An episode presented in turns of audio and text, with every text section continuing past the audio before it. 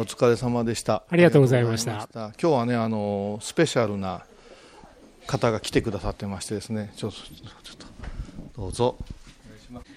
いや、あの、こういうさんに久しぶりにちょっと会いたいなってふと思って来てしまいましたら、このような収録をしていてびっくりしたんですけれども、あの以前 FM 倉敷でもお世話になりました。昼でも夜でも浅田と申します。はい。どどうでしたか？本当私も久しぶりにお会いしますし、あの割とねおしゃべりの一面でお会いすることが多いからこう本格的に作品を見ていただくことっていうのがないんですけど、どうですかね？あのね、えっと、フェイスブックであの作られてる工程をちょくちょく覗かせていただいていて、どんなものができているのかなと思って来たんですけど、ちょっとあのカラフルな感じが非常にするのと、それからやっぱり表情があの偉そうな言い方ですけど、柔らかくてなんかこうまたちょっとより一層親しみやすい感じになってる気がします。すごい上から目線な言い方ですね。ごめんなさい。はい。でも癒されますね本当に。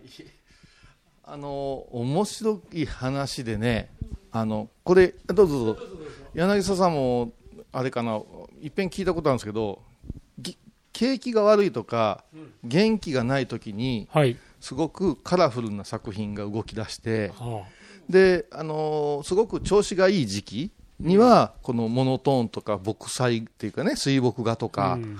そういうものが動くっていうことを言われて、私も20年近く20年以上やってるんだけどなんかそれは感じてたんです肌で。うん。今回はちょっとカラフルを卒業し始めてシックな作品がすごく動いてる、うん動くような売れてるんですよ、うん。だからちょっとみんなが上昇気流なんかなっていうような嬉しさもあるんですけどね。世の中的にはいい感じなんですね。はい。なるほど。へ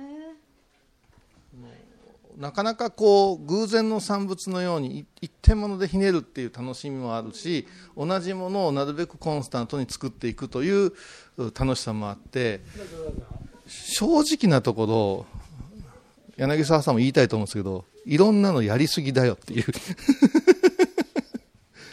うん、ただいろんなところでもうだから音楽で言うたら、まあ、クラシックまではいきませんけどもうジャズからポップからねレレゲエまでやってるみたいなところがちょっとあって一緒じゃん。つかみどころがない演奏奏者で。最終的にピアニカに戻る 本当ですね。さんと私よく似てるんですよねあの需要があれば何でもしちゃうんですよねあ、確かにね。はい。広く浅くなんですけど、私の場合は。はい。まあ、節操があるかねえかっていう話なんですけどそう考えるとちょっと今回の個展であのぐっとやりたいことが見れたなとあの自分の工房ではこんだけひら広げることができないんでそう思うとすごいあのやってよかったと思います。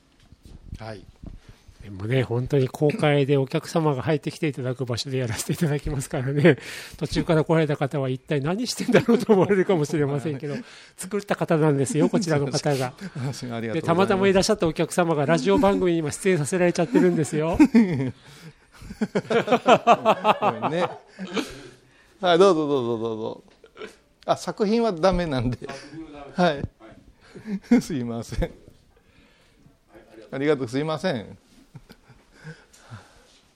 はい私もこういう体験は初めてです。